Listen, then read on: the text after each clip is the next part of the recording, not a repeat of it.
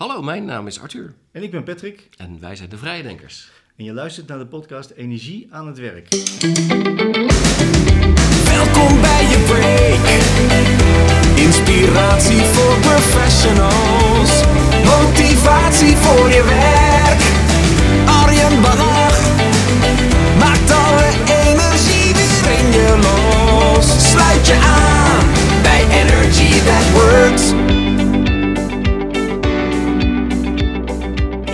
welkom lieve luisteraar bij een nieuwe aflevering van de podcast Energie aan het Werk. Tof dat je weer de tijd neemt om geïnspireerd te worden. En ik kan je gelijk de garantie geven dat je door het komende interview met de Vrije Denkers ook geïnspireerd zult worden.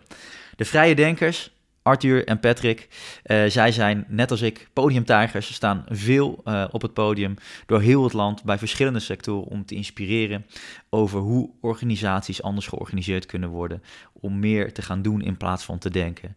En ze zijn zelf ooit gestopt met hun baan, nog niet eens zo heel erg lang geleden. Eh, ze hebben een organisatie daar eigenlijk van binnenuit al een beetje veranderd naar hoe het meer toekomstgericht wordt, hoe ze meer bezig gaan met improviseren, met experimenteren. Maar uiteindelijk zijn ze dat verhaal ook onstage gaan vertellen. En ze nemen ons mee in hun denkwereld, in de manier waarop zij dingen aanvliegen. En ja, ik ga er eigenlijk niet te veel woorden aan vuil maken, want het is gewoon een bijzonder inspirerend gesprek geworden. En ik weet zeker dat dit gesprek je ook aan het denken zet. En dat is mooi, maar dat is niet alles, want ga ook vooral vervolgens doen. Want dat is waar zij in geloven. Doen is de beste manier van denken. Dus als er wat motortjes aangaan, als er wat uh, radertjes gaan lopen na dit interview, ga ook vooral voor jezelf nadenken. Wat is de allereerste stap die je kan zetten? Want dat is voor hen heel belangrijk. Dus ik wens je succes daarmee. En tot slot nog de uitnodiging om ook vooral uh, je te abonneren op de podcast. Dat kan via Spotify, via iTunes. Dan krijg je een seintje als weer de volgende aflevering voor je klaar staat. En dan nu het gesprek met de Vrije Denkers. Hier zijn Arthur en Patrick. De Vrije Denkers. En uh, de podcast begint standaard met de eerste vraag. Uh, waar zijn jullie in dit geval het meest trots op in je werk? Het meest trots op in het werk? Nou, A, het feit dat we het mogen doen, denk ik. Hè, dit is natuurlijk heel bijzonder uh, dat we elke keer voor, voor heel veel verschillende soorten mensen en sectoren mogen spreken. Dus daar ben ik wel trots op dat we die gelegenheid hebben weten te creëren voor onszelf. Maar dat ook mensen blijkbaar uh, weten wie we zijn. Ja. Uh, en wat we ook, of wat ik tenminste heel erg fijn vind, is dat we aan het eind van zo'n sessie gewoon mensen naar ons toe komen om ook even een hand te geven en ons te bedanken voor het feit dat ze nieuwe inzichten hebben gehad of een ander gevoel hebben gekregen. Of aangestoten zijn door wat we vertellen. Ja, daar word ik verschrikkelijk blij van. Ja, mooi. Hoe is het bij jou, Patrick? Nou, vergelijkbaar, zeg maar. Datgene waaruit blijkt van, hé, hey, we hebben iemand geraakt uh, en die heeft er iets mee gedaan. En soms komt dat direct na afloop. Uh, en soms is het ook gewoon puur toeval dat je anderhalf jaar of twee jaar later iemand op je af ziet stormen. Uh, we hebben een keer gehad in Den Bosch dat we stonden te wachten om het podium op te gaan. En dan komt er iemand op ons af. Oh, ik heb jullie twee jaar geleden gezien daar en daar. En ik zat toen tegen een burn-out aan. Maar uh, met wat jullie thuis toen zeiden, ben ik dingen net even iets anders gaan doen. En dat heeft er eigenlijk voor gezorgd dat daarna weer de goede kant op gegaan is. Dus dank jullie wel. Weet je, dan kun je me opvegen. Dan ben ik klaar, zeg maar. Dan, dan hoef ik eigenlijk het podium al niet meer op. Ja. Dan denk ik van, nou, voor, voor vandaag is het dan weer gelukt. En dus als je één persoon weet te raken met wat je zegt of wat je doet, ja. waardoor die ander weer geholpen is om dingen even net iets makkelijker te doen of beter te doen of uh, prettiger te doen voor zichzelf, dan, uh, dan ben ik al heel gelukkig. Het hoeft er ook echt letterlijk maar één te zijn. Ja. als iemand naar ons toe komt en met zo'n verhaal aankomt, hè, laatst hadden we ook voor uh, stel gemeentes, een meneer van de gemeente Rotterdam, die zat te stuiteren. Ja. Hij zegt, jullie moeten naar Rotterdam komen. Ik zeg, nou ja, voor jou hebben we het gedaan. Weet je wel, hè? dan kunnen er heel veel mensen zijn die er ja. misschien wel iets, iets mee hebben, maar niks mee doen. Dat is prima. Maar het gaat echt om die ene kerel of die ene mevrouw die, die er echt wat mee, mee heeft. Ja, daar ben ik blij van. Leuk. Nou, we komen hier zo nog even ja. op terug, want ik ben ook wel benieuwd in welke reacties jullie dan krijgen en wat daar dan blijkbaar in zit. Maar eerst even interessant, vrije denkers. Jullie zijn, um, waren ooit gewoon in loondienst. Mm -hmm. En uh, op een gegeven moment hebben jullie gezegd, boel de boel, we gaan voor onszelf beginnen, want het kan anders of het kan beter. Waar zat die motivatie om wat anders te doen? Nou, die motivatie zat er al wat langer. Ja. He, dus op een gegeven moment ga je verwonderen over de wijze waarop zo'n organisatie werkt. In dit geval ook de organisatie waar we al een flinke tijd werkten. Uh, en we zijn gaan kijken van wat, wat creëert nou waarde, wat creëert nou geen waarde. He, op een gegeven moment zijn, er wat, ja, zijn we wat scherper op gaan kijken.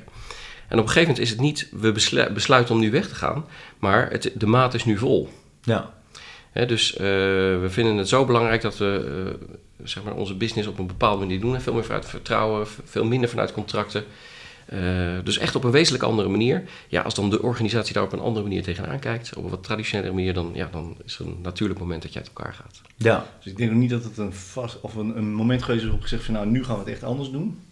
maar het is organisch gegroeid. Ja. Dus we hebben het stap voor stap anders gedaan binnen de organisatie waar we werken. En op een gegeven moment blijkt dat dat niet meer goed past bij wat de rest van de organisatie doet. Ja, dan moet je een keus maken. Hm. Of ik ga mee met de manier waarop zij het doen. Ja, en dat was geen optie, want we waren overtuigd van wat we deden en hoe we het deden. Dus dan moet je het voortzetten, maar dan buiten die organisatie. Dat is onze keus geweest. En dat moet ook je eigen keus zijn. Dat kan niet zo zijn dat iemand anders dat gaat vertellen voor je. Ja. Vinden wij. Ja. Ja. het gebeurt natuurlijk wel eens anders. Ja, ja, nee, tuurlijk. Ja, ja. Maar het is mooi als je zelf in ieder geval de energie voelt en ook de, het vertrouwen om zelf die stap te maken. Ja. Maar wel wel interessant Ja. om misschien eens even te kijken, wat, wat, wat gebeurde er in jullie organisatie destijds waarvan jullie zeiden, nou, daar, daar kunnen we ons niet meer langer in vinden. Ja, heel veel verschillende dingen. Eh, we hebben op een gegeven moment onze manager ontslagen. eh, omdat we zeiden van nou, we maken liever geen gebruik meer van je diensten. Want ja, het levert ons niks op. Ehm, daar kon hij ook wel in mee. Hè? Dat, is, dat is dan wel aardig. Da- daar moet je natuurlijk ook wel enige traject en reputatie voor hebben, zullen we maar zeggen. Om dat experiment aan te gaan. Eh, maar we hebben gewoon daar eh, ja, ja, veel plezier van, eh, van, van beleefd. Ehm, het feit dat je zeg maar één keer per jaar zo'n zo'n veroordelingsgesprek hebt, zoals wij dat eh, noemden. En als die dan vraagt van, oké, vraag even aan je klanten wat die van je vond. En schrijf zelf ook even op wat je ervan vond. Hè, dan kan ik dat in mijn dossier eh, plaatsen. Ja. Ja. Ja, dat is een leuke handeling, maar dat moet ik dus allemaal doen. Ja. En dat is op zich nog niet eens zo erg. Ik zeg maar, jij staat ervoor opgesteld. En wij betalen jou ook nog eens. Hè? Want wij zijn de fee earners. Jij bent de fee burner. Dat is op zich ook niet erg. Ja. Ehm, maar wat krijgen wij daar dan voor terug? En op een gegeven moment merk je dat dat niet klopt. Ja. En het punt is, de klant betaalt dat. Dat vonden wij zo merkwaardig. Hè? Dus de klant betaalt een hoog uurtarief Mhm. voor een hoop overheads die er eigenlijk niet hoort te zijn, wat ons betreft. Mhm. Nou, dat hebben we gewoon uitgekleed. Dus we hebben op een gegeven moment ook onze kostprijs onder, eh, onderhandeld, of uitonderhandeld. We zijn 40% omlaag gegaan. Ik zeg van ja, die, die sales die, die gebruiken we niet, jouw management eh, eh, capaciteit gebruiken we niet. Het pand waar we zitten zijn we nauwelijks. Hè, en natuurlijk, je bent een onderdeel van de organisatie, dus je moet een bijdrage hebben. Maar hoe hoog moet die bijdrage eigenlijk zijn? Ja. Wauw, dit, dit, is, dit is vrij opstandig, eh, komt het op mij over. Hoe je, hoe je dan nou, het de- is vrij verstandig. Kijk, die is, die is al mooi. Eh, mo- mooi, mooi. Maar zoals gezegd, het is niet iets wat je in één keer doet. Dit Nee. is iets wat ontstaat. Ja. Dus eh, het is een opeenstapeling van stapjes geweest. Eh, waarbij we gewoon stapsgewijs hebben gezegd van oké, dit voelt nu op dit moment goed. Dus dit is het stapje wat we nu doen. ja, dus het- het afschaffen van een veroordelingsgesprek is niet iets wat je doet in combinatie met al die andere dingen. Maar dat is gewoon een gevoel wat ontstaat waarvan je zegt van hé, hey, kunnen we hier niet anders mee omgaan? En die verwondering over wat doen we nu en waarom doen we dat en draagt het nog bij aan hetgeen wat we willen bereiken met elkaar, die zou iedereen gewoon kunnen en moeten hebben. En van daaruit ook moeten handelen. nou, En dan kun je ook het gesprek met elkaar voeren, hè, bijvoorbeeld zoals met zo'n manager. Van ja, weet je, maar als wij de toegevoegde waarde niet zien, hoe moeten wij dat dan uitleggen naar onze klant toe? ja.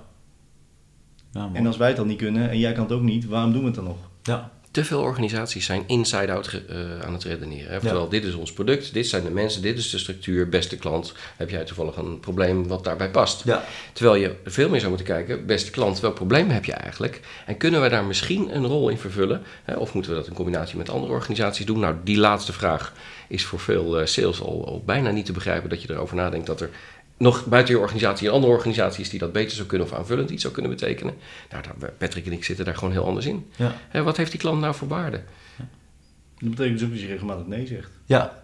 En dat nee zeg maar tegen je eigen organisatie, maar ook nee tegen een potentiële klant. Ja. En tegen je eigen organisatie, omdat ze iets van je vragen waarvan jij zegt van ja, daar krijg ik geen energie van, daar heb ik geen lol in, eh, d- daar ga je mij niet gelukkig mee maken en dus mijn klant ook niet. En nee tegen een klant omdat we je gewoon niet kunnen helpen. Er anderen zijn die beter daarin zijn. Dus als je dat van ons afneemt, als je van ons vraagt om dit op te lossen, betaal je per definitie te veel. Ja. Doe dat lekker bij een ander. En laat ons dus de dingen doen waar we wel goed in zijn. Ja. Nou, dat heb je op organisatieniveau, dat heb je natuurlijk ook op persoonlijk niveau. Dat vraagt enig zelfonderzoek van wat doen we nou eigenlijk en waar zijn we goed in? Ja. Of wat doe ik nou eigenlijk en waar ben ik goed in? Precies, want dat moet je ook natuurlijk dagelijks op de werkvloer natuurlijk. eh, of nou ja, die hoeft niet dagelijks misschien echt te reflecteren, maar wel eens in de zoveel tijd natuurlijk een momentje voor jezelf te nemen. Zo regelmatig mogelijk. Ja, ja elke dag. Hè, wij doen een waardebepaling achteraf. Dat betekent dat we de klant laten bepalen wat er op de factuur mag komen te staan. Ja. Ehm, we geven wel een bandbreedte mee tegenwoordig. Hè. Dat deden we voorheen niet. Dat is al eh, wel handig om dat te doen. Zo kan de klant inschatten van waar kom ik ongeveer op uit. Precies. Ehm, ehm, en het is van belang dat wij elke keer weer onze eh, prestatie moeten leveren. Nou, als je een vast bedrag hebt, dan kun je zeggen van nou, ik doe het dus wat minder of eh, ik heb even geen zin vandaag of wat ook. Dat is bij ons nooit in de orde. Want elke keer moeten wij die prestatie leveren, want wij willen natuurlijk ook een, ja, een goede, eh, goed bedrag op die factuur kunnen Ja, zetten. ja. Mooi. En we krijgen dus feedback. Hè? Dus je hebt het over die feedback. Ja. Dat is een, echt een directe feedback loop op wat wij doen Ja, in dat moment en wat het voor impact en voor eh, effect heeft op die organisatie. Dat kun je nooit vooraf in een offerte bedenken. Dat kun je alleen maar achteraf vaststellen op basis van ja, dat wat je met elkaar vaststelt. ja. Hè? En eh, nou, we vragen de klant dus om daar een, eh, een, een oordeel over te geven of een waarde aan toe te kennen. En dat mogen we dan uiteindelijk ook op de factuur zetten. En Ja, Ja, die motivatie van die waarde, dat is eigenlijk je, je beoordeling. Ja. Dus dit instrument is ook voortgekomen, ik denk zo inmiddels zo'n bijna tien jaar geleden zijn we daarmee gestart. Eh, binnen eh, de IT-organisatie, door te zeggen we werken niet meer op basis van contracten, we werken niet meer op basis van uren en, eh, en daarop gebaseerde facturen. We werken op basis van wat de klant vindt dat wij waard geweest zijn binnen zijn organisatie. Hm. Nou, die, die mindshift, zeg maar, dat heeft natuurlijk een periode geduurd voordat wij dat goed op ons snortje hadden, maar ook dat de omgeving begreep wat we aan het doen waren en waarom. En we moeten het nog steeds uitleggen aan klanten, maar dat vinden we ook leuk. Mhm. Ehm, maar dat is een vervanging geweest voor het veroordelingsgesprek wat je één keer per jaar kreeg. Ja, en één, het is dus niet meer één keer per jaar, maar het is gewoon periodiek. En als we langdurig met een klant bezig zijn, dan is het uiterlijk één keer per kwartaal. En dan heb je er dus al vier in een jaar in plaats van één in een jaar. En het is afhankelijk van de prestatie die je geleverd hebt en niet afhankelijk van het sentiment dat op dat moment leeft. Want binnen organisaties is het nog vaak zo dat van nou, je hebt een standaard verhoging van je salaris, hè, indexatie, of als die er niet is, dan is het direct afhankelijk van het bedrijfsresultaat. Mhm. Maar dat betekent dus ook dat als je een negatief bedrijfsresultaat hebt, dat er vooral gezocht wordt naar de dingen die je niet goed gedaan hebt het afgelopen jaar. Want dat motiveert dan waarom je geen salaris erbij krijgt. ja, En dan vergeten we even de goede dingen. En als er wel budgetruimte is, dan gaan we op zoek naar de goede dingen. ja, En dan vaak ook nog niet verder terugkijken dan een kwartaal, want ja, dat kunnen we toch niet onthouden. Want hoe ga je een vreedzaam dossier van een jaar bijhouden? Dus dat hele beoordelingsgesprek is echt een kansloze exercitie wat ons betreft. Tenzij je die, die periode gewoon een stuk korter kunt maken. En wij hebben voor ons in ieder geval dit instrument gevonden wat enorm goed werkt. En die feedback loop die daarin zit, elke keer weer, die is zo nuttig om daar de kleine dingetjes uit te halen die het ons mogelijk maken om de volgende prestatie weer net even iets beter te maken dan de vorige. ja. Dat, dat is niet mogelijk zonder zo'n instrument. Nee. Mooi, en dat kunnen heel veel organisaties natuurlijk, hè, dat hebben jullie daar ook geïmplementeerd, kunnen dat in, in principe gewoon ook gaan toepassen. Ja. ja. Het kan, het is wel heel lastig. Het is wel heel lastig. Ja, want, want jullie hebben dat daar geprobeerd. Op zich vind ik dit al iets heel moois, dat je zegt van we gaan veel meer op de waarde zitten, in plaats van dat het allemaal weer om Ja. geld gaat, en wat eigenlijk gewoon puur het middel is om die waarde uit te drukken. Ja. Eh, misschien even heel kort een inkijkje als je dat zou willen doen, hè, want jullie hebben allerlei verschillende kleine experimentjes gewoon constant opgezet. En heel veel mensen lopen op het moment dat ze dat in een organisatie willen doen, eh, constant tegen de muur op. Soms eh, werpen ze die zelf op, hè, maar soms ook een leiding Meestal. Meestal. Meestal. zelfs. Ehm, wat- hoe zijn jullie er toch in geslaagd om steeds die stapjes weer te zetten? Hebben jullie daar, dat is natuurlijk een stukje mindset dat je denkt in mogelijkheden, maar er is vast meer. Ja, je moet doen wat, eh, wat goed voelt. Hè? Voor ons goed voelt in afval. Ja. En dat is dat je waarde wilt leveren voor zo'n klant. Nou, die kan dat alleen maar het beste zelf uitdrukken. En ja, alles wat daartussen zit, dat moet je gewoon ter discussie stellen. En, maar ja, dat, en hoe stel je dan iets ter dis- discussie? Want jullie waren zelf Nou, de mooiste discussie is altijd van, oké, eh, je hebt een project of een idee eh, van, oké, hoeveel uur ben je daar dan aan kwijt? Ja. Nou, dan zit ik altijd met een intern dilemma. Oké, ik kan kijken van hoeveel eh, uur per dag werk ik, hè? En hoeveel uur ga ik dan aan dat project besteden? Maar wat doe ik dan met die uren dat ik onder de douche sta en een geniaal idee heb? Mag ik dat uur meetellen of mag ik dat uur niet meetellen? En is dat uur, is dat evenveel waard in waarde, in geld, als dat uur wat ik dan op kantoor aan koffie sta te verdrinken met mijn, met mijn collega's? Ja. Dat kan niet kloppen. Hè, dus waarde kan je nooit terugbrengen naar uren. En blijkbaar hebben we dat toch met elkaar zo georganiseerd. Nou, om dat maar elke keer ter discussie te stellen en veel meer vanuit die klantwaarde te redeneren, want dat is toch uiteindelijk waar het altijd op draait. Ja. En wat je kunt doen, hè, weet je, dit is een gedachtegoed wat we hebben geadopteerd. Gezegd van we moeten vanuit waarde redeneren. Maar dan komt de praktische vertaling naar de organisatie toe. Ja. En dat heeft ook een periode geduurd voordat we daar zelf achter waren wat werkt voor beide kanten. Want je wil die organisatie waar je onderdeel van bent niet kapot maken. Want dan zou je daar weg moeten gaan, zeg Ja. maar. Dus de intentie was, kunnen we iets creëren wat tussen hetgeen wat we nu doen zit en het ideaalbeeld wat we hebben, waardoor het voor beide partijen acceptabel is. En dat is een zoektocht die je met elkaar gaat lopen. Dus in eerste instantie werd er ook tegen ons gezegd van, joh, leuk dat jullie eh, eh, eh, dat doen op die manier met de klant, maar schrijf dan wel je uren. Met als gevolg dat je een uurtarief afspreekt wat acceptabel is en dan je bedrag wat je mag factureren omrekent naar het aantal uren. Ja. Nou, dat is natuurlijk een non-activiteit En bovendien levert dat ook weer discussie op. Want als ze dan gaan kijken naar het aantal effectieve uren wat je besteed hebt, dan zeggen ze ja, je hebt een x uren contract, maar je hebt minder uren gewerkt. Ja, Ja, maar daar moet je niet naar kijken. Je moet kijken wat het oplevert. Het levert genoeg op. ja. Oh ja, ja nee, dat is waar. Nou, dan moet je je uurtarief naar beneden brengen, want dan heb je geval genoeg uren gemaakt. ja. Nou, weet je, dat doe je dan Ja. en vervolgens krijg je die discussie van ja, je uurtarief is te laag. ja. Terwijl onderliggend nog steeds de waarde die je levert meer dan voldoende is om een bijdrage te leveren die eh, zeg maar als genoeg ervaren wordt door de organisatie. Ja. Omdat we zo gefocust zijn op die uren, ja. gaat daar de discussie over. En dat is niet waar de discussie over moet gaan. En dat ter discussies, dus da- daarover praten met elkaar, zeg maar, Ja. daar zit de werkelijke waarde in van zo'n stap die je zet. En dat wordt nog wel eens vergeten. Eh, Het doel is niet, we gaan werken op basis van waardebepaling achteraf. Maar het doel is om je af te vragen, is dit een instrument wat ons kan helpen om die klant beter van dienst te zijn en mij ook meer werkplezier te geven. Ja. En voor ons is dat dit geweest en voor heel veel andere mensen zal het iets anders zijn. Ja. Maar die, door kleine experimentjes te doen, kleine stapjes te doen, ga je het gesprek met elkaar aan, kom je er vanzelf achter met elkaar wat voor jou werkt in die situatie. Ja. En we triggeren natuurlijk zo'n klant ook, hè, want het is best subjectief. Ja. Hè, dus we hebben een eh, bandbreedte van 5, 6, 700 euro soms. Eh, en dan moet een klant vrij subjectief bepalen van oké, ga ik nou aan die bovenkant of aan die onderkant zitten. Ja. En de ene vindt dat makkelijk, die denkt van nou ja, dat is lekker, hè, dan kan ik me vrij bewegen. En de ander vindt dat moeilijk, van ja, hoe ga ik dat nou bepalen? Hè? Want die wil het dan zo objectief mogelijk doen. Ja, ja. Dat betekent dat je de zaal vraagt hè, of een eh, enquêteformulier uitstuurt of eh, cijfers laat geven of weet ik wat allemaal. Ja. Maar soms komt het ook boven de bovenkant van de bandbreedte uit. We hebben een keer een sessie gedaan in, eh in Leeuwarden was dat. Ehm, en daar ging alles fout. De beamer eh, die gaf de verkeerde kleur. Nou, daar konden wij niks aan doen. Eh, maar viel ook nog eens een keer halverwege de presentatie uit. Nou, Ja. dat wil je niet. Nee. Dat is typisch zo'n gevalletje dat wij denken van nou de klant zal daar mogelijk aan de onderkant van de bandbreedte gaan zitten vanwege die euvels. Ja. En deze man die belt ons eh, op na een week en zegt van mag ik jullie ook boven de bovenkant van de bandbreedte betalen? Ja, heel graag, Ja. maar leg eens uit. Ja. En zijn toelichting was van nou die zaal en met, de met de faciliteiten die krijg ik natuurlijk voor de volgende keer voor niks. En een keer erop voor de helft van de prijs. Daar konden jullie niks aan doen. Maar jullie hebben een verhaal over improviseren. Eh, en wat jullie hebben laten zien, is dat je het improviseren ook echt doet. Hè? Je hebt er niet alleen een verhaal over, maar je moest op dat moment ook improviseren. Dat was voor ons docenten, hè, want dat was een groep docenten. Ja, het is prachtig om te zien. Ja. Ja. Heerlijk om te ervaren. En daarom wil ik jullie meer geven dan de bovenkant van die bandbreedte. Ja. Dat heb je met een normaal offerte-traject, heb je dat niet. Nee, nee, dat is interessant. En voortaan ook valt de beamer nu altijd expres uit halverwege. Ja, dat, dan, dat zou kunnen. Dat zou je zeggen, ja. ja. nee, dat Ja. is niet zo. Hey, Nee, zeker niet. Wat, wat wel interessant is, want we zijn dus blijkbaar toch op dat punt gekomen dat, het, dat, dat we alles logisch terug moeten rekenen naar geld. Maar dat is eigenlijk dus helemaal niet waar het nu om draait. Hè. Ik ik vind het mooi jullie dat zeggen rondom waarde. Hoe heeft dat zo kunnen ontstaan? Dat, dat we uiteindelijk organisaties zo hebben gebouwd dat het allemaal hier om draait. Ja, ik vrees dat dat toch een beetje het Tayloriaanse tijdperk eh, is. Hè, waarbij denken en het doen uit elkaar is getrokken. Ja, Kan Taylor, je dat toeleggen? nou, eh, Taylor, eh, de Frederick Winston Taylor, ja, die ken ik precies, hè, het boek van The Principles of Scientific Management. Die Ja. heeft een aantal principes beschreven. Hij had een enorme passie. Je zou het ook een obsessie kunnen noemen, hè, om de fabrieksvloer van destijds, om die te optimaliseren. Ja, om die productiever te krijgen. En hij heeft in dat boek een aantal principes beschreven die daar dan toe hebben geleid, tot die hogere productiviteit. En dat is één, schakel vakmanschap uit. Twee, alleen managers en ingenieurs weten wat de beste manier is om de dingen te doen.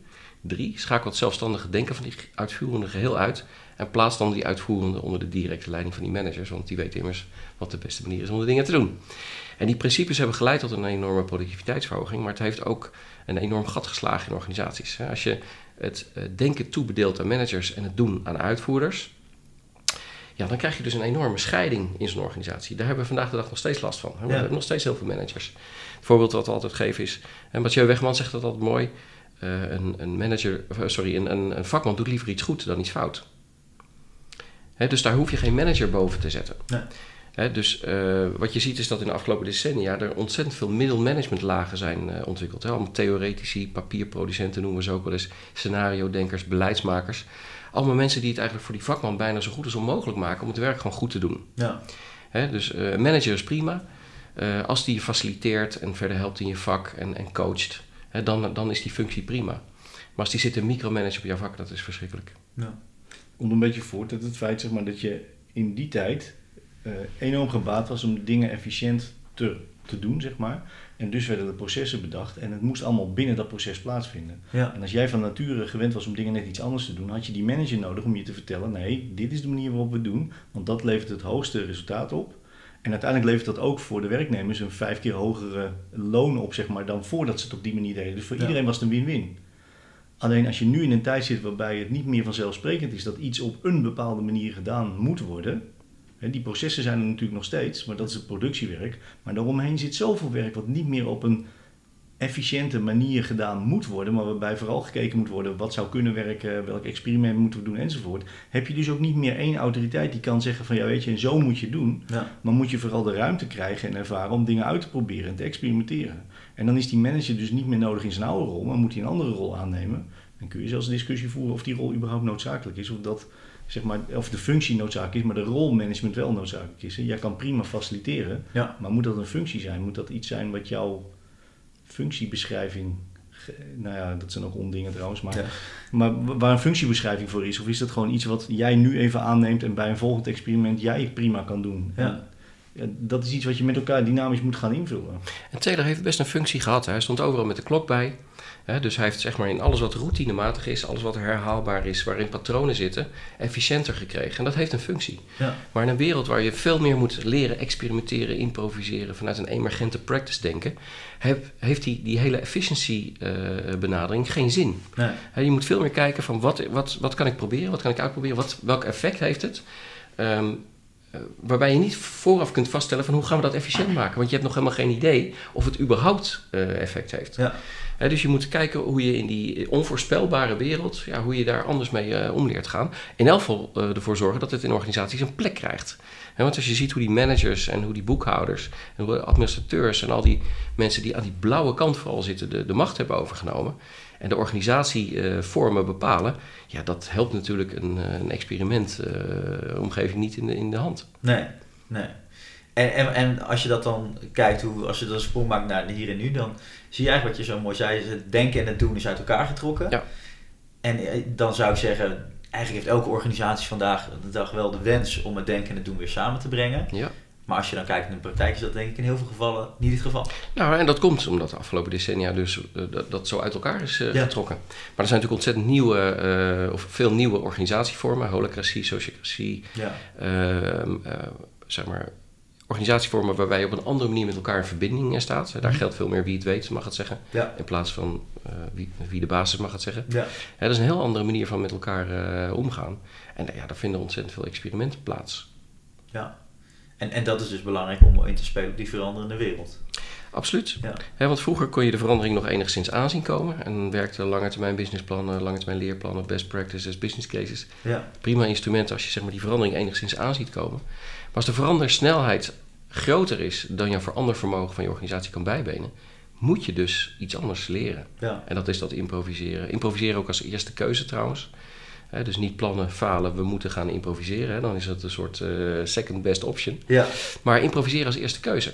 En veel mensen zijn dat helemaal niet gewend. Hè? Die, die denken toch van nou laten we een plan gaan maken. Laten we eens opschrijven eh, stap 1 tot met 26. Wat we moeten gaan doen. Terwijl ze geen idee hebben waar ze op uitkomen. Nee. Ja, of ze denken, nou, ze weten wel waar ze op uitkomen. Dat is het dat probleem. is namelijk de stip die ze hebben neergezet, van nou daar willen we naartoe. Ja. Maar ja, weet je, zo'n stip neerzetten betekent dat je een punt definieert in de nabije toekomst waarvan je weet dat je daaruit kan komen. Maar als de rest van de wereld inmiddels ergens anders zit, in de tijd dat jij naar die stip toe wandelt, verandert die wereld zo erg. Dat zijn allemaal dingen die je niet meegenomen hebt in je oorspronkelijke uitgangspunten voor je plan. Dan, dan betekent het dus dat die stippen niet meer werken. Dat zie je ook, want we zijn hele dagen bezig om elkaar uit te leggen waarom we die stip niet gehaald hebben of nooit gaan halen. Dat noemen we dan vergaderen. Hè? En daar kunnen mensen een hele dag mee vullen. Ja. En, en dan zie je ook dat ja, die stippen die worden vervangen door iets anders. Hè. Zijn mensen heel druk met balk aan de horizon. Dat geeft wat meer bewegingsvrijheid. Dan heb je niet één vast punt, maar dan kun je wat meer bewegen. Nou ja. Ehm, het is alleen jammer dat die scenario's daar dan vooraf gaan. hè. Dat- Dan zie je allerlei scenario's. We zoeken iets van hou vast. Dus dan gaan we scenario's beschrijven om die balk in zijn volle breedte zeg maar, te kunnen benutten. Hè. Drie scenario's, vier scenario's. En die schrijven we dan uit van stap 1 tot met stap 36. Ja. Zo van de eindpunt is niet te voorspellen, maar de route naartoe willen we wel voorspellen op de een of andere manier. Nou. En dat schuurt aan alle kanten. Dus wij denken dat je het veel dichter bij jezelf kunt halen. Van wat, wat wil je nou bereiken met elkaar? Wat is je bedoeling? En wat is een stap 1 in de richting van die bedoeling? En wij zeggen ook altijd in onze presentatie van, joh, weet je, als je dan toch iets op moet schrijven, omdat mensen iets van papier verwachten van hetgeen wat je gaat doen, maak dan een vanplan. Hè, je bent iets van plan, dat is één naar viertje, staat bovenin, dit is mijn bedoeling, en daaronder zet je, dit is mijn stap 1. Ja. En daar stopt het ook. Het heeft geen enkele zin om na te denken over een mogelijke stap 2. Of de wat als scenario's uit de kast te trekken. Als wij wat als horen ergens, hè, ja maar wat nou als, dan stoppen we het gelijk. Ja, Oké, dit moet je niet meer, die route gaan we niet bewandelen. We gaan niet een wat als scenario beredeneren. We gaan dingen doen, vaststellen wat het effect van hetgeen is wat je gedaan hebt. En dan een mogelijke volgende stap bedenken met elkaar in de richting van die bedoeling. En that's it. ja. Ja, dat mechanisme noemen we na stap 1 komt stap 1. Na stap 1 komt stap 1. Ja, simpel Ja. is het niet. Ja, Eh, sorry, moeilijker is het. moeilijk is ja. ja. Heel Ja, simpel. dat- Ja, maar wel veel, dat inderdaad. Dus, dus jouw vraag was van, eh, een stukje terug in, eh, in eh, voordat we uitgingen wijden, zeg maar. Ja. Vroeg je van, eh, ja, maar hoe kun je dat nou doen binnen Ja. een organisatie? Nou, dus op zoek te gaan naar je stap 1. Ja. Dus enerzijds vast te stellen, wat is nou precies de bedoeling van de organisatie en van jezelf? Mhm. En het zou fijn zijn als die twee enigszins in elkaars verlengde liggen. Als dat niet zo is, is het ook een mooi signaal. Hè? ja, ja, absoluut. Maar dan moet je dus niet meer op zoek gaan naar stap 1 die je kunt zetten binnen die organisatie. Maar dan ga je een andere stap 1 zetten, namelijk vertrekken. Ehm, maar als die twee wel met elkaar in relatie hebben, wat is dan je stap 1? Ja. En ga die stap 1 gewoon zetten. En het stomme is dat op het moment dat je daarover met elkaar in gesprek gaat, heel veel mensen de neiging hebben om die stap 1 veel te groot te maken. Dus dat betekent dat ze gaan roepen met van ja, maar om deze stap te kunnen zetten, dan heb ik eerst dit nodig. Ja. Of dan heb ik deze mensen nodig, of dan heb ik deze middelen nodig. En als de voorwaarde aan die stap 1 zit, is die stap 1 te groot. Dus die moet, ja, die moet volledig binnen je eigen invloed eigenlijk Precies. Ja, datgene wat je hier en nu kunt doen in de richting van die bedoeling. En daar doe je ervaring mee op en met die ervaring definieer je volgende stap 1. Ja. En het mooie is dat als jij een aantal van die stapjes gezet hebt en je gaat naar een collega toe en je zegt van weet je, ik heb deze zeven dingen nu geprobeerd, daarvan heb ik dit geleerd. En nu heb ik een achtste stap die ik wil zetten, dat is deze. Daar heb ik al dat geleerde heb ik in gebundeld en ik denk dat deze nog dichter in de buurt van die bedoeling uit gaat komen en daar heb ik jou voor nodig. Of daar Ja. heb ik mensen of middelen voor nodig. Dat gesprek is zoveel makkelijker te voeren dan een gesprek waarbij je zegt van ja, ik heb het plan om en ik ben van plan om en ik heb een intentie om. Ja, Dat zijn allemaal theoretische verhandelingen waar Ja. mensen gewoon automatisch in meegaan door te zeggen ja, maar dat hebben we al eens geprobeerd of dat gaat toch niet werken of moet je niet willen of kun je niet beter dit. Maar wat nou als dat? Die gesprekken zijn allemaal weg. Dan moet je kijken hoeveel tijd dat oplevert. Ja. ja, en je gaat gelijk veel meer in, in het denken in mogelijkheden in plaats van denken om, van onmogelijkheden, denk ik. En dat is vaak ook wel iets wat... Ja, en je brengt het terug naar het vakmanschap. Hè, dus eh, op het moment dat je moet gaan improviseren, hè, of daadwerkelijk vanuit het hier en nu redeneren, nou, dan moet je denken van oké, wat kan ik? Wie ben ik eigenlijk? Eh, en wat is mijn volgende stap? In plaats van, oh ja, wat staat er in het plan ook alweer? En eh, wat, wat zou de volgende stap moeten zijn? Hm, dat is wel een rare stap, eh, die zou ik zelf niet nemen of zo. Dat is wat er vaak gebeurt. Ja, Hè? Maar ja, je, je moet de mensen wel aan, aanzetten weer. Ze zijn uitgezet in de afgelopen jaren, ze moeten weer aan. ja, En als ze aangezet worden, is het eerste wat ze doen is kijken wat wordt er van mij verwacht. precies. In plaats van wat zou ik moet, willen doen zelf, moeten Ja. doen zelf. En dan, dan is het wel interessant van wie heeft daar dan uiteindelijk de verantwoordelijkheid in? Is dat dan een organisatie of is het dan de medewerker zelf? Hoe zouden jullie, want, want er moet wel iets gebeuren om te zorgen dat dat weer dat, dat vuurtje een beetje aangewakkerd wordt. Ja, ik denk dat het zou van beide kanten moeten komen. Ja, Eh, een manager zou erin kunnen faciliteren als hij iets slim is en, eh, en het ziet wat er moet gebeuren. En de medewerker moet weer eh, vaststellen van oké, ik heb niet gesolliciteerd op een functiebeschrijving, maar ik wil wat van, van mijn leven maken. Ja. Dus mijn werk en mijn leven moeten niet uit elkaar eh, gaan. Het is geen work-life balance, maar je moet het integreren. Work-life integration. En dus wat, wat kan ik doen om, eh, welke, welke bijdrage heb ik überhaupt in de tijd dat ik hier ben? ja, Ja, Maar dat is voor die groep mensen waarvoor het eigenlijk al een beetje te laat is. Zie je wat verbaasd kijken. Ja, ja, ik- ook. Ik ook. Nou ja, weet je, als je de oplossing gaat zoeken puur op het moment dat je in eh, loondienst komt of als ZZP'er bezig bent, dus in de werkende fase van je leven zit, ja. daarvoor is het al misgegaan.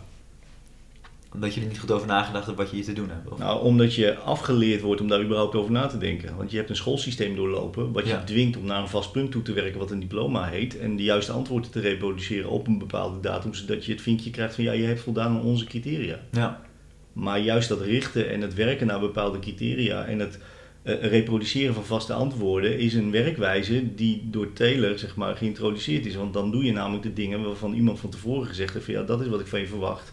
En zo moet je het doen. En als je dat zo goed doet, dan mag je bij mij in de fabriek komen werken. ja, En die fabriek heet dan geen fabriek meer, maar die heet organisatie. ja. Maar die richting, zeg maar, die wordt al ingeslagen tijdens het onderwijs. En eigenlijk daarvoor al. Dus wij zijn ooit ook begonnen, zeg maar, door de focus te leggen op het bedrijfsleven. Maar we zijn vrij snel al erachter gekomen van, nou weet je, dit is te smal. Dus we hebben functievrij werken ooit voor onszelf geïntro- geïntroduceerd om dat blok te markeren van het werkende leven, zeg maar. Maar daarvoor zit voor ons diploma vrij leren. ja. En daarvoor zit voor ons dogmavrij opvoeden.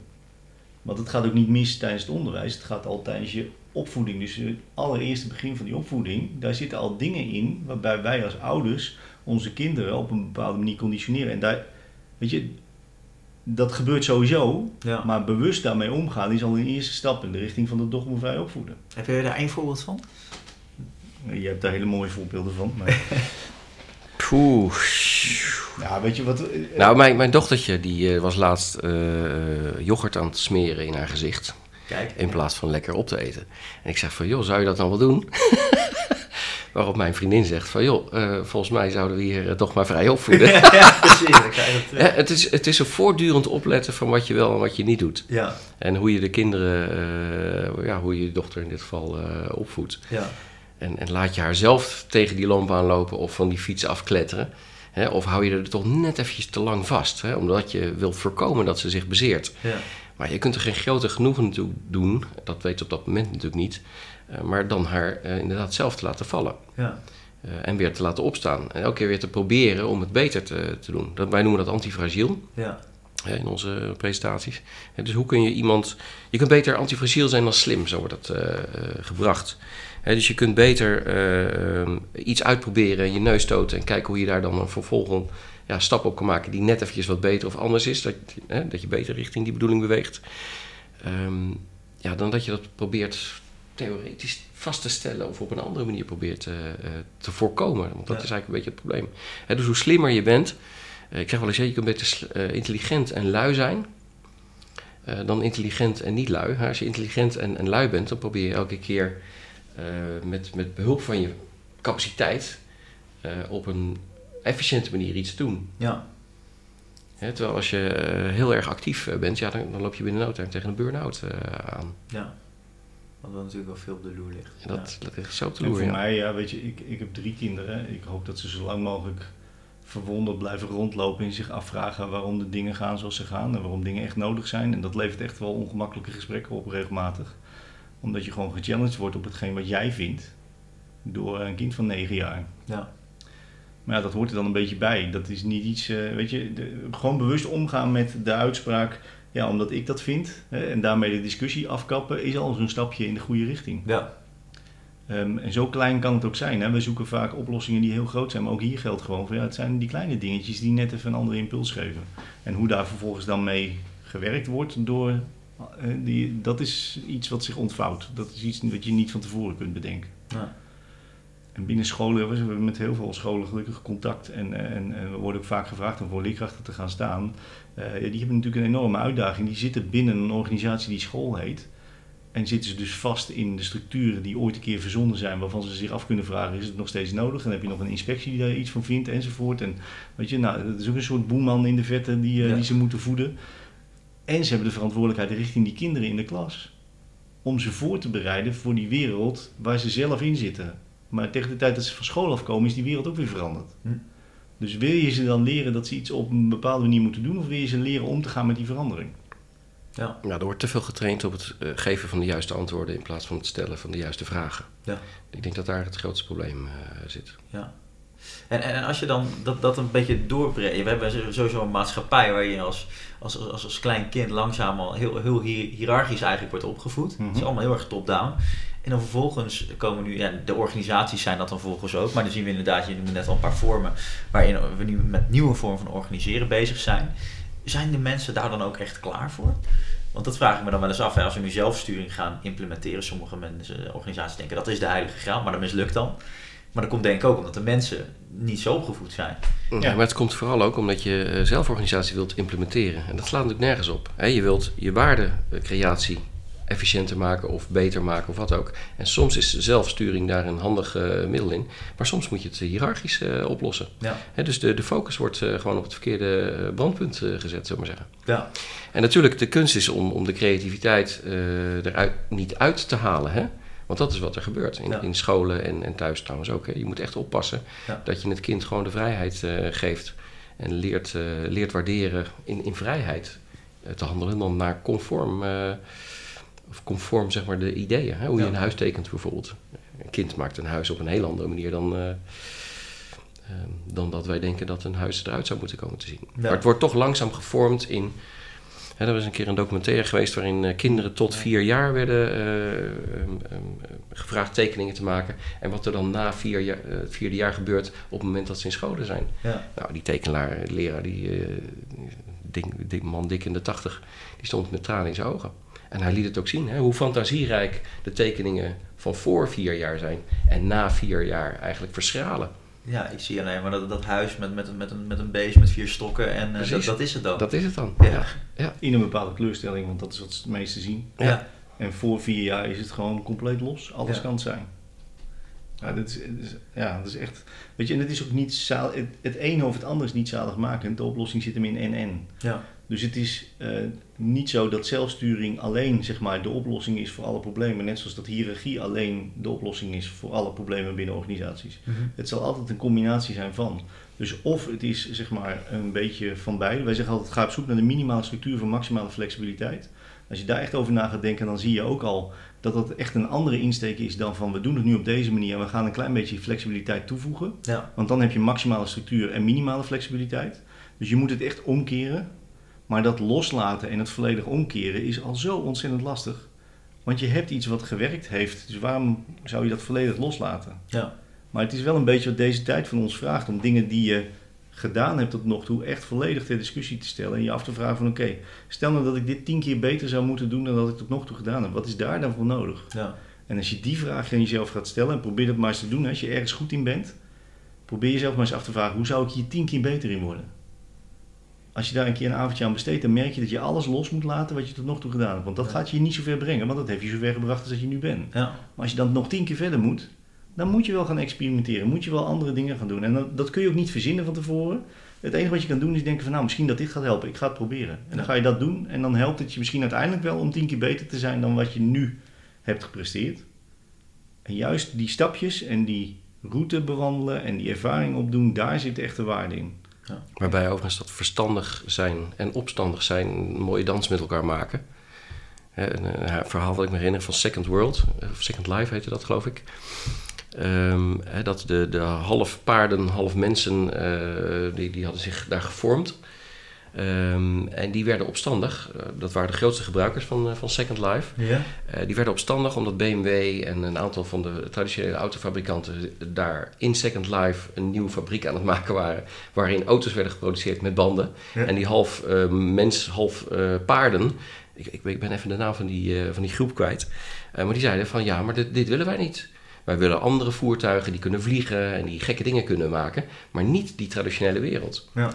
En dan zie je dus ook, en ze hebben dus gedreigd van als jullie dat niet doen, als jullie dus BMW en de traditionele fabrikanten toelaten op Second Life, Ja. gaan wij eruit. Ja. En daarmee is het platform eh, dood. Dus de, de opstandigheid helpt soms wel eens Ja. om zeg maar, een bepaald gedachtegoed hoog te houden. En het, vrije denken ook vooral te blijven eh, ja, voortzetten. Ja, want die, als je het dan gaat hebben over eigen verantwoordelijkheid, wat, wat toch bij een professional organisatie ligt, dan is opstandigheid wel een middel om ook urgentie misschien wel een beetje duidelijk te maken in de rest van de or- organisatie. Ja, en bij de ene helpt het wel, bij de andere helpt het niet. Ja, Ik denk dat je op de een of andere manier met je opstandigheid wel een soort universele waarde moet zien te raken, wil je de mensen meekrijgen. Ja. Als je opstandig bent om het omstand, eh, opstandig zijn, ja, Gewoon omdat je eh, tegen structuren schopt zonder dat je precies weet waar je bent. Hè? Laten we dat puberteit eh, noemen. Ehm, Ja. maar eh, opstandig alles. zijn omdat je gewoon waardevernietiging gewoon niet wilt eh, zien gebeuren. En daar een rol in wilt vervullen. Ja, dat is toch wel echt van een andere orde. En dan, dan krijg je ook mensen wel mee. ja, Dat hebben we ook zelf ervaren, hè? want er werd vaak tegen ons gezegd door onze toenmalige collega's van ja, maar jullie hebben de ruimte gekregen om de dingen te doen die je nu doet. En dat is complete kolder, want we hebben die ruimte niet gekregen, die hebben we gecreëerd. ja, Door vanuit een bepaalde intentie dingen ter discussie te stellen en anders in te vullen, maar nog steeds met oog voor de omgeving. En niks, niks echt fundamenteel kapot te willen maken, alleen dingen net even iets anders te willen doen ja, om meer waarde te kunnen leveren. En als je die intentie laat zien en je leeft ook echt vanuit die intentie, dan is het helemaal geen punt meer. Dan Ja. kan het hooguit zijn dat je inderdaad tot de conclusie komt van, nou weet je, nu past het niet helemaal meer. Maar dat is prima. Dan heb Ja. je een tijdje met elkaar opgelopen, een hoop van geleerd alle twee. En vervolgens kun je je eigen weg weer verder eh, bewandelen. ja, Zo brutaal of opstandig zijn we ook aan onze klanten. Hè? We zeggen we doen nooit wat gevraagd wordt. Maar we doen wat nodig is. En dat klinkt soms wat arrogant natuurlijk. En enkele keer heeft een opdrachtgever ook dat in het verlengde van elkaar liggen. Maar meestal eh, merken we in de praktijk dat er toch wel iets anders nodig is dan dat feitelijk gevraagd wordt. ja, En dan moet je met elkaar ruimte zien te vinden van kun je, kun je daarin vrij bewegen. Kun je als professional daarin eh, de rol pakken die, eh, die nodig is. Ja. En soms lukt dat. Nou, wat, wat gelijk, hè? want meestal de, degene die, die, die jullie boeken, dat zullen vaak de mensen, nou, dan wel HR, maar in ieder geval eh, minimaal middenmanagement zijn. Eh, of en zo niet nog hoger. En eh, die mensen moeten juist ook leren dat het niet allemaal via hun denkwijze gebeurt natuurlijk. Ja. Ja, gek genoeg, hoe hoger je in de organisatie komt, hoe opener ze lijken te staan voor dit gedachtegoed. Dus het, het, het is, ehm, het is ook een kwestie van willen, maar dan vervolgens hoe krijg je dat terug die organisatie in. Dus als de directie het gevoel heeft, en dat hebben we ook verschillende gesprekken gehad met, met directieleden, dan zeggen ja, weet je, eigenlijk willen we dit. Maar dan zit het van, hoe krijgen we dat die organisatie in? Ja. En dan zie je die laag die daartussen zit, die middelmanagementlaag, zeg maar, die, die de echte moeite heeft, de echte worsteling heeft om die omschakeling te maken. Want de, de laag die helemaal onderop zit, maar even zo te zeggen, die is er al aan klaar voor. Ja. Die doet al van alles, die loopt al tegen allerlei muren aan, die heeft allerlei frustratie enzovoort, maar die krijgt het niet genoeg veranderd. Ja. En die dempende tussenlaag die daartussen zit, zeg maar, die zijn vaak de reden waarom dingen net even niet van de grond afkomen. Of afgekapt worden. Of vanuit allemaal goede intenties. Hè? Want dat is, dat is het probleem. Want niet iedereen is bezig om het beste te doen. Alleen ja, er is bijzonder weinig ruimte vaak voor de mensen om nieuwe initiatieven te ontplooien. Want het werk moet ook gedaan worden. Ja. Nou, dat klinkt een beetje als dat voorbeeld, wat is het ook weer van die... Oh ja, die man die het bos ingestuurd wordt met een, met een botte bijl, die je dan vervolgens het bos moet omhakken. Ja. En dat er gaandeweg iemand komt en die zegt van, eh, joh, misschien moeten we je, je bijl even slijpen. En nog beter, ik heb hier een machine, een kettingzaag, die kan ik je leren eh, hoe je die moet gebruiken. En dan gaat het nog veel sneller. Nee, daar heb ik geen tijd voor, want ik moet hakken. Anders krijg ik het bos nooit om. Ja.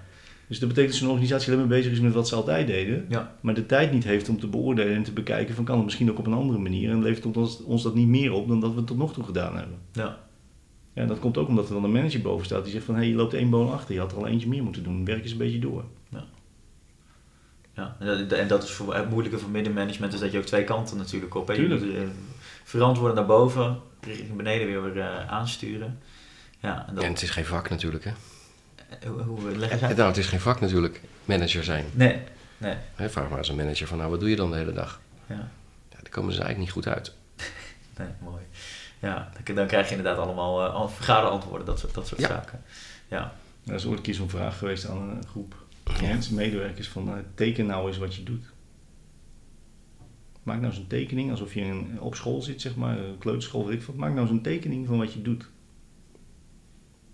Dan krijg je de mensen die echt praktisch iets doen, die kunnen het zo tekenen. ja, De mensen die iets produceren, die kunnen een product tekenen. Een manager, wat gaat die tekenen? ja. Ja, is best ingewikkeld. ja, ja, saai bureau. Ja, dat is lastig. Mooi. Hoe teken je een vergadering? Ja. En dan gaan we een beetje eh, richting het einde. Wat ik nog wel interessant vind, hè, want, want volgens mij dit, dit- dat, dat dit moet gebeuren, dat, dat is het gewoon voor, voor mij glashelder.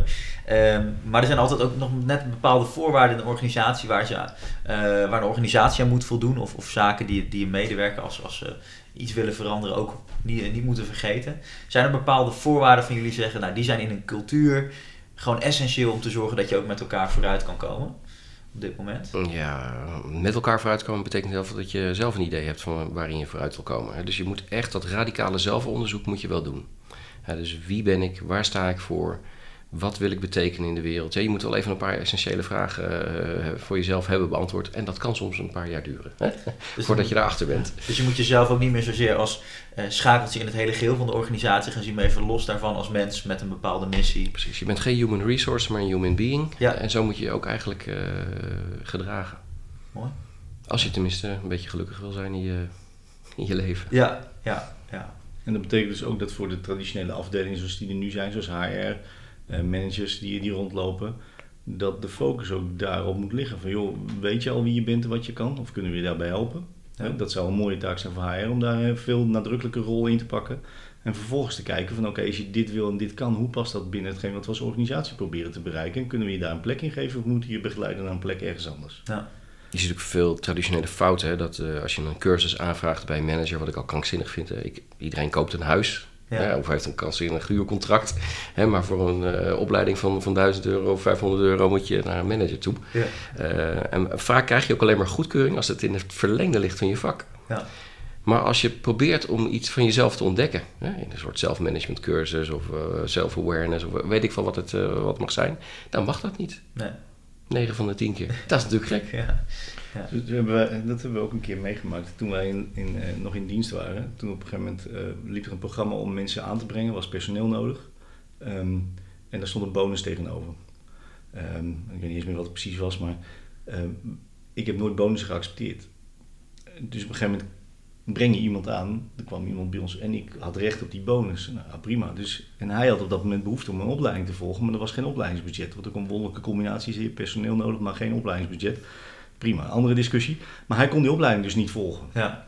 Toen heb ik gezegd van nou, wat is die bonus? Eh, dat was een apparaat, een iPad of weet ik wat, in ieder geval iets in die orde van grootte, zeg maar. Dus een serieus geld ook nog. Eh, wat is dat waard? Nou ja, zoveel, oké. Dan wil ik die waarde doorschuiven, zodat Arthur de opleiding kan volgen. Ja. Nou, de, de kortsluiting die dat veroorzaakt bij alle mensen in het hoofd, dat alleen al is de moeite waard om het experiment aan te gaan. Ja. Uiteindelijk is het ook gelukt. Eh, hebben we dat een beetje op die manier kunnen verwerken, zeg maar. Ja. Maar dat heeft echt wel wat... tot op CFO-niveau hebben we daar gesprekken over gehad. Ja. Wat, wat, wa- hoezo? Wat is het? Ja. Nou ja, weet je, het is toch krankzinnig dat ik iets krijg wat ik niet wil hebben... Ja. en dat hij iets wil hebben wat hij niet kan krijgen. Als we dat nou een beetje kunnen combineren, dan zijn we er eruit. Ja.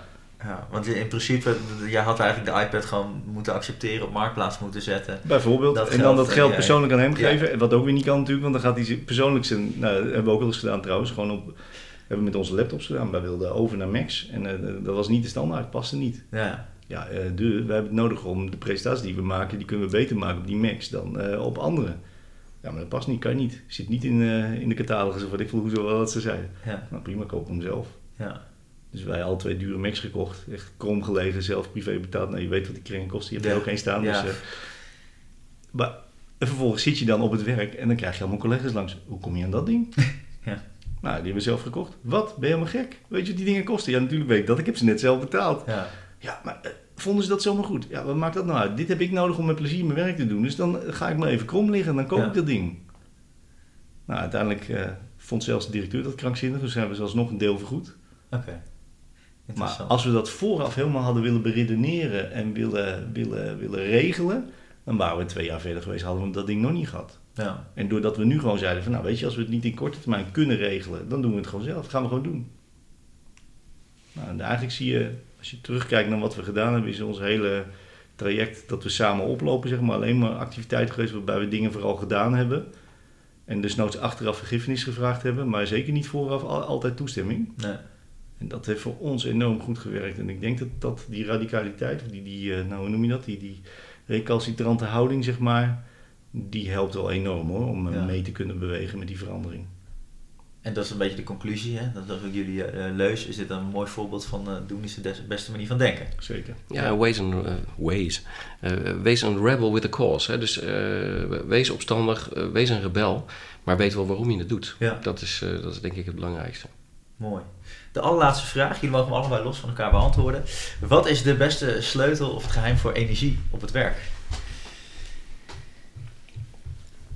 Ja, voor mij is het heel makkelijk. Doen waar je blij van wordt. Dat is namelijk oneindig. Ik denk niet dat wij in een burn-out terecht kunnen komen. Dat is godsonmogelijk. Ja, Hè, want wij zeggen ook genoeg is genoeg. Ja. Eh, we hoeven niet... Ja, eh, maar dat is dan het tweede ding. Doen waar je blij van wordt en bewaak je, je grenzen, je energiegrens. Want het risico wat er natuurlijk in zit als je doet wat je leuk vindt, is dat je je daar volledig in verliest. Ja. En ook helemaal doordraaft. Ehm, eh, wat prima is voor een periode, maar als je dat oneindig lang op je top van je energieniveau de dingen doet die je leuk vindt, dan ga je uiteindelijk misschien wel in die burn-out terechtkomen.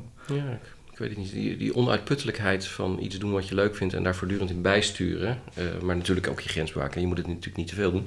Maar dan let je ook weer niet goed op jezelf. We hadden Ja. het net over, hè? Let, let goed op jezelf, wees wie, weet wie je bent. Maar weet ook wat je energiebudget is. Ja. En eh, dat, dat gecombineerd moet het toch wel tot iets moois maken. Ja.